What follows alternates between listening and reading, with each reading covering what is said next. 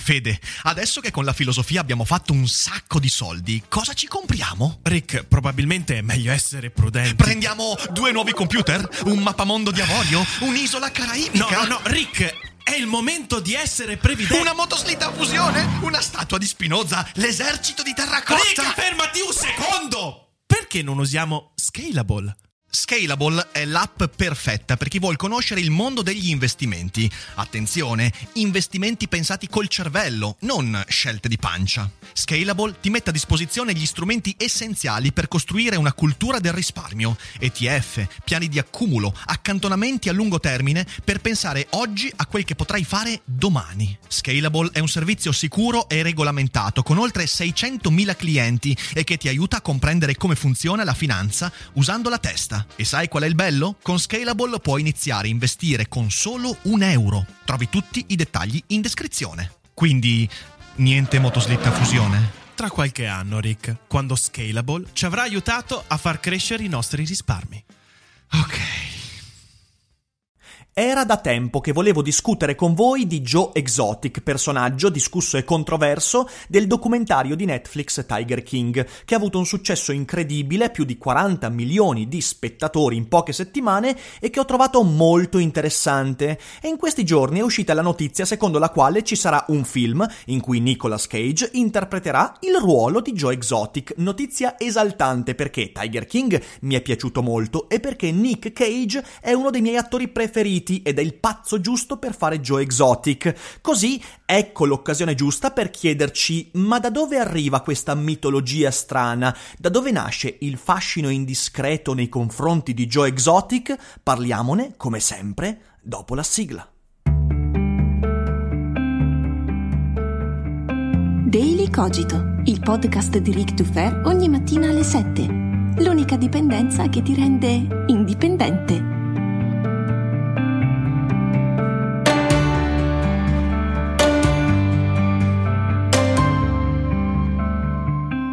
Salve a tutti e bentrovati anche quest'oggi qui su Daily Cogito. Io sono sempre Rick Dufer e guardando Tiger King una domanda si è fatta spazio nella mia mente.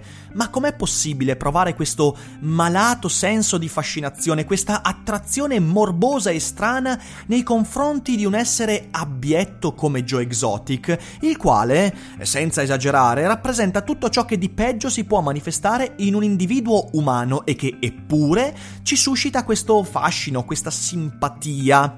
E no, come risposta non mi basta. Il classico cliché del senso del grottesco che il grottesco ci attira, secondo me c'è qualcosa di più e cercheremo durante questa puntata di scavare un po' più a fondo, ma prima di farlo, beh, se vi siete spaventati con Joe Exotic, sappiate che il mio nuovo libro vi spaventerà ancora di più, i racconti della vera nuova carne, da me scritto e illustrato da Ari, è in preordine da questa settimana e usando il link in descrizione potrete preordinare il libro che sarà disponibile poi a giugno, ma se userete il preordine insieme al libro vi arriverà a casa anche una tavola inedita prodotta dalle manine di Ari che vi spaventerà tanto quanto il libro e ovviamente le dediche e tutto quanto quello che ne concorre. Quindi approfittatene, fate il preordine e sono certo che quando il libro vi arriverà poi vi spaventerete. Sul sito di Polignani ci sono anche anche le sinossi, tutte quante le informazioni per farvi un'idea di cos'è questo libro così strano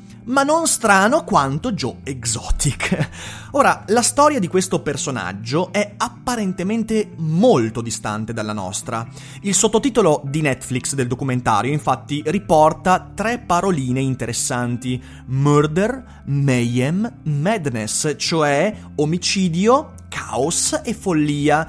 E persino in questi strani tempi che stiamo vivendo, tempi nei quali madness, follia, è abbastanza presente. E anche mayhem, cioè caos, è molto presente, omicidio invece, beh, speriamo non così tanto, persino in questi strani eoni. La vita di Joe Exotic ci sembra molto lontana dalla nostra quotidianità. E perciò, perciò dobbiamo chiederci perché c'è questo successo E ripeto, non basta il senso del grottesco, è facile darsi questa risposta, è facile dire vabbè il successo è il grottesco, la serie dipende tutto da questa stranezza, la weirdness come dicono gli inglesi. E in realtà io credo che Joe Exotic susciti in noi qualcosa di più, perché certamente il grottesco esiste ed è rappresentato in questa storia dall'ignoranza che questo personaggio e tutti gli altri eh, protagonisti di questa vicenda incredibile nutrono nei confronti dei basilari meccanismi sociali umani e questa ignoranza è veramente a livelli eclatanti.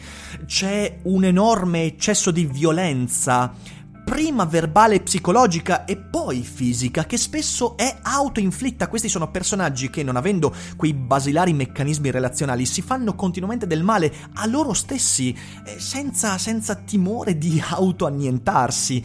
Eh, quindi c'è un'inconsapevolezza, un'incoscienza incredibile. Sono vite proiettate verso lo sfacelo e credo che questo documentario mostri perfettamente uh, questo elemento che ovviamente porta con sé il senso del grottesco ma Joe Exotic è anche dal mio punto di vista un riflesso di quello che vediamo a volte dentro di noi, ma non voglio correre troppo.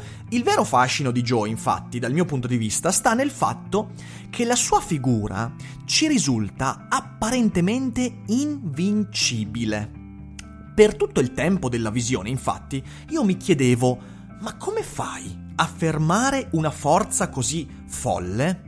Ora, per chi non avesse visto il documentario, chi è Joe Exotic? Tranquilli, non faccio nessuno spoiler, però Joe Exotic è a capo, è stato a capo di uno dei più grandi parchi privati con animali esotici, fra cui tigri, rettili, scimmie, gorilla, eh, tutti gli animali che trovi in ambienti molto diversi. E questo zoo si trova negli Stati Uniti e ovviamente eh, ci potrebbe sembrare una sorta di slancio libertario quello di Joe Exotic, cioè alla fine io sono libero di tenere gli animali che voglio, ma ovviamente le cose sono più complicate di così. E la docuserie racconta il conflitto fra eh, Joe e Carol, che è un'altra sedicente animalista che in realtà ha a sua volta un parco con animali esotici e tutto ciò che circonda questi personaggi è pura, pura follia. E io guardando quello che appunto il documentario ti propone, mi sono chiesto continuamente ma come fai a fermarlo? Perché una persona attaccata a, al dialogo, alla ragione come me, in primo luogo si chiede com'è che faccio a persuadere qualcuno affinché riesca a cambiare dei comportamenti. Ecco, di fronte a Joe Exotic mi trovo totalmente disarmato.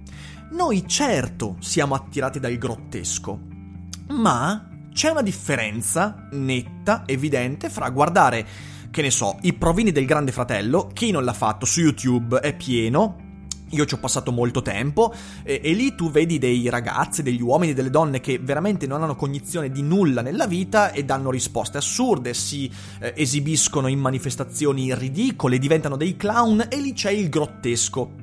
Il grottesco è innocuo. A noi piace il grottesco perché? Perché il grottesco ci dà un senso di superiorità divertito, cioè quando guardi i provini del Grande Fratello tu ti senti superiore a questa gente, però in modo divertito e in qualche modo ti alleggerisce, è un'evasione. C'è una differenza con la storia di Joe Exotic perché guardando Tiger King tu senti un senso di superiorità totalmente impotente.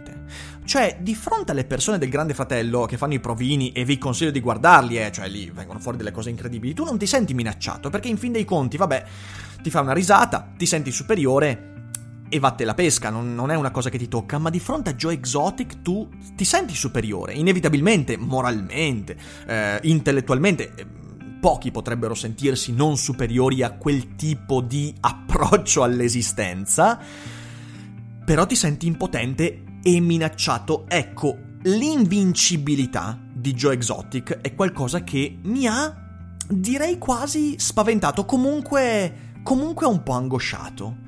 Io so di essere un'entità umana migliore rispetto a Joe Exotic. Cioè io mi comporto meglio, eh, so nettamente, oggettivamente, come ci si relaziona agli altri meglio rispetto a come mostra Joe Exotic, so cosa vuol dire avere responsabilità nei confronti degli altri, so cosa vuol dire ehm, essere, diciamo così, disponibili per l'aiuto, so cosa significano tante cose che evidentemente, eh, dalla storia che ci viene raccontata su Netflix, Joe Exotic non ha la minima cognizione di queste cose, ok? È evidente. Quindi io mi sento migliore di questo individuo, ma sono intimorito di fronte all'impossibilità di sconfiggerlo. Joe Exotic è, come Thanos, ineluttabile. Ora, Quel fascino di cui parlavo, dal mio punto di vista, dipende anche dall'ammirato timore che suscita la sua primordiale ignoranza. L'ignoranza di Joe Exotic non è l'ignoranza quantitativa che tu puoi colmare leggendo libri, imparando cose, anche perché Joe Exotic legge e leggeva libri, non era una persona poco curiosa, anzi era una persona molto interessata, molto curiosa, che si approvvigionava di informazioni inerenti non solo il campo del suo lavoro, quindi eh, la cura, tra virgolette cura degli animali esotici, ma anche di tante altre cose. È un'ignoranza qualitativa. Joe Exotic è totalmente privo di uno sguardo autocritico su di sé, quindi è un'ignoranza primordiale. È come se fosse uno sguardo, eh, diciamo così, un intelletto che però non sa guardare a se stesso, privo di quindi un'autocoscienza. E quella ignoranza è primordiale ed è effettivamente mi mette in difficoltà, è un ammirato timore. In secondo luogo è una figura talmente antieroica che fa il giro e diventa eroica, cioè la resistenza di Joe Exotic a tutto quello che lo circonda, a tutte le forze che cercano in un modo o nell'altro di farlo tornare a uno stato di umanità e normalità, è antieroica perché lui resiste sparando cazzate, facendo delle cose incredibili, minacciando e continuando ad andare in avanti rispetto alla sua follia, quindi facendo crescere la sua irragionevolezza. Ecco, quell'antieroismo fa talmente tanto il giro, va talmente tanto in là che diventa eroico. Non è neanche più un antieroe, è veramente un eroe di quella primordiale ignoranza.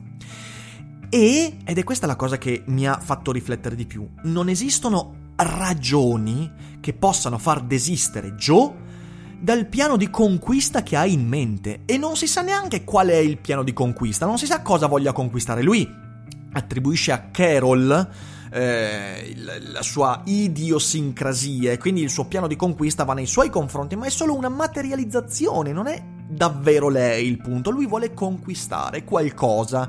A me come figura eh, lo so che sembra quasi una bestemmia, però a me fa venire in mente Papillon, ok? Il mio film preferito, in cui Papillon, il personaggio principale di questo film, che vi consiglio veramente, non il remake del 2017 che è una merda, ma il film con McQueen, ancora degli anni 60, capolavoro totale, mio film preferito in assoluto, Papillon ha quell'irragionevolezza che non è così distruttiva perché, perché Papillon in realtà sta evadendo da un carcere, però se voi vedrete quel film, beh, troverete dei parallelismi interessanti con Joe Exotic e Papillon e Joe Exotic sono letteralmente incontenibili. Solo che poi Joe è incontenibile nella foga della follia, nel murder mayhem e tutto quello e madness, mentre Papillon no, è uno slancio di libertà, ma l'attrazione che io provo nei confronti di questi personaggi è più o meno la stessa. Joe Exotic rappresenta la creatura umana destrutturata, destrutturata di tutto quel cumulo di regole, convenzioni e conoscenze che permettono a me, eh, fra tanti, di capire eh, per esempio dove sta il limite del mio agire a rendermi umano, se ci pensate, quello che noi definiamo come umano, è proprio quella consapevolezza, la consapevolezza di tutte le regole, convenzioni, conoscenze e del limite del mio agire, ma quella consapevolezza, e questo è un punto fondamentale, drizzate bene le orecchie, quella consapevolezza mi rende al tempo stesso forte come membro di una comunità e debole come individuo, cioè fra me e Joe Exotic c'è una differenza fondamentale. Joe Exotic riesce a resistere come individuo molto più rispetto a quanto resisterei io proprio perché io, consapevole di quel sostrato di regole e convenzioni, sono più fragile come individualità e sono più forte come membro di una collettività. Joe Exotic non sa stare in una collettività, gli è impossibile stare, quasi impossibile stare in relazione con qualcuno, ma questo lo rende più forte, più resiliente come individuo. Nel caso io, infatti, faccio un esempio, nel caso io volessi disobbedire alla legge con tutte le ragioni del mondo, non avrò soltanto la forza dell'autorità a contrastarmi, ma avrò anche la mia intrinseca spinta autocritica, cioè io disobbedisco a una legge, la legge è qualcosa di intersoggettivo che mi tiene insieme in questa comunità e la domanda che devo pormi non è soltanto cosa mi farà la legge nel caso io disobbedisca, ma è anche riuscirò io ad andare fino in fondo perché l'obbedienza alla regola è qualcosa che io ho dentro di me. E questo è importante da capire perché è il motivo per cui eh, i vari Cesare Beccaria e tanti altri critici del, del, sistema penale classico erano convinti che più forte di qualunque pena o deterrente sia l'educazione, cioè è più forte una società che riesce ad educare all'obbedienza, quindi a far emergere negli individui la necessità di stare insieme agli altri che non una società che costringe la gente a obbedire solo sulla base di pene, punizioni e via dicendo, cosa che è molto importante per capire anche i nostri giorni in questi tempi, ma questo è un altro discorso che già abbiamo affrontato altre volte. Ecco, quel senso quella spinta autocritica è l'essenza stessa del pensiero critico, è l'essenza stessa dell'autocoscienza. Io sono autocosciente di questo dualismo che esiste, che è ineluttabile, ineliminabile fra individuo e collettività. Joe Exotic si differenzia da me perché è forte, in quanto individuo, resiste in quanto singolarità, ma non sa stare nella collettività quindi la collettività comincia a rivoltarglisi contro, come? Mediaticamente e poi con la legge, con la polizia, con la forza e via dicendo. Guardando Joe Exotic mi è sorto quindi un dubbio antropologico. Joe è la manifestazione di ciò che alberga nel fondo di ogni animo. Questa è la prima delle due ipotesi, primo, eh, la prima strada di questo dubbio antropologico. Cioè, Joe potrebbe rappresentare ciò che alberga al fondo di tutti noi. E su quel fondo noi poi costruiamo le convenzioni. Quindi c'è un fondo che è la natura, la natura individuale, la nostra essenza, la nostra autenticità, quello che diceva Hobbes, ok? È il nostro la nostra tendenza al di fuori della legge a sopraffare sempre gli altri, ad essere avidi e a volere sempre di più. E la cultura subentra per frenare la natura. E quindi noi ci ammantiamo di regole, convenzioni, leggi, discorsi, linguaggi per coprire quella natura. E in qualche modo noi quindi indossiamo una montagna di maschere che vanno a eliminare o meglio a far dormire quella mostruosità violenta che sta al fondo di ogni animo. La cultura quindi ricopre la natura e la domina, o la doma, ancora meglio. La cultura è il domatore della natura e io credo che il documentario va esattamente in quella direzione, sembra suggerire questo, sembra suggerirci proprio che la bestia feroce, Joe Exotic, sta alla base di tutto quanto quello che siamo noi e che noi poi eh, domiamo quella bestia grazie alla cultura, alla collettività, alle leggi e via dicendo. E lo suggerisce perché non è un caso che questo sia un documentario che si svolge all'interno di uno zoo, all'interno di eh, fiere selvatiche, all'interno di questo contesto. Ora, se, è, eh, se questa è l'interpretazione antropologica che dobbiamo dare, l'unica soluzione per dominare Joe Exotic è la forza. Perché quando quel sostrato, quella natura, quel selvaggio riemerge, quel selvaggio distrugge le condizioni stesse affinché venga poi domato dalla cultura. Quindi dobbiamo opporgli la forza, la forza bruta, ed è quello che viene fatto proprio con Joe Exotic. E quindi è una resa della cultura, la cultura deve arrendersi al fatto che la natura è più forte e quando la natura è più forte, però emerge come unica forza, mentre la cultura è qualcosa di collettivo che ha tantissime armi da gettargli contro. E in effetti quante armi hanno do- dovuto gettare contro a Joe Exotic prima di domarlo, se effettivamente l'hanno domato. La seconda, stra- la seconda strada antropologica è che Joe sia la manifestazione di una diversa cultura, che abitua la mente a non considerare l'altrui es- esistenza come degna di rispetto. Quanti, qua, quanti, elementi ci dà la storia per andare verso questa, questa, interpretazione? Beh, tanti. Joe Exotic in realtà non è un selvaggio. Joe Exotic è uno che usa, per esempio, che costruisce un intero canale televisivo, che quindi fa trasmissioni mediatiche e fa marketing. E addirittura si candida come senatore, o sì, eh, mi sembra membro del congresso. E, e quindi Joe Exotic non è qualcuno che sta al di fuori della collettività in nessun modo. E se questa è la strada interpretativa, allora natura e cultura sono la stessa cosa, al punto che natura è cultura, o forse meglio, cultura è natura, non c'è una giusta non c'è una contrapposizione fra natura e cultura. L'unica via a questo punto, se davvero questa fosse la risposta, l'unica via sarebbe quella della persuasione. Perché usando la forza contro Joe Exotic, se natura è cultura, se Joe Exotic è soltanto un'altra manifestazione della cultura umana, più deleteria, più autodistruttiva, ma un tipo di cultura di visione collettiva, allora, se io uso la forza contro Joe, si stanno usando le sue stesse armi, cioè la soluzione che lo Stato, in questo caso, ha posto nei confronti di Joe Exotic, quindi processarlo e buttarlo in galera e quasi praticamente buttare via la chiave, se quella è l'unica soluzione, allora significa che la cultura che Joe non rappresenta, quella della persuasione, quella della ragionevolezza, quella della scienza, quella della relazione, si è arresa alla violenza, che invece è la cultura di Joe Exotic. E in questo significa che annientare Joe Exotic corrisponde al farlo trionfare. Queste sono le due strade interpretative e antropologiche che Tiger King mi ha posto di fronte. Io non ho la risposta, non so qual è quella giusta. Credo che siano strade su cui riflettere, più che altro per capire un po' meglio come siamo fatti noi. Tiger King è molto di più rispetto a un momento in cui ti siedi davanti a un documentario e ti fai due risate intorno a questi poveri disgraziati. Non è solo questo. Tiger King dà uno sguardo antropologico molto interessante, ma incompleto incompiuto. Ed è per questo che è prezioso, perché ci lascia da soli a riflettere sul perché di questo fascino. Chi è Joe Exotic per me?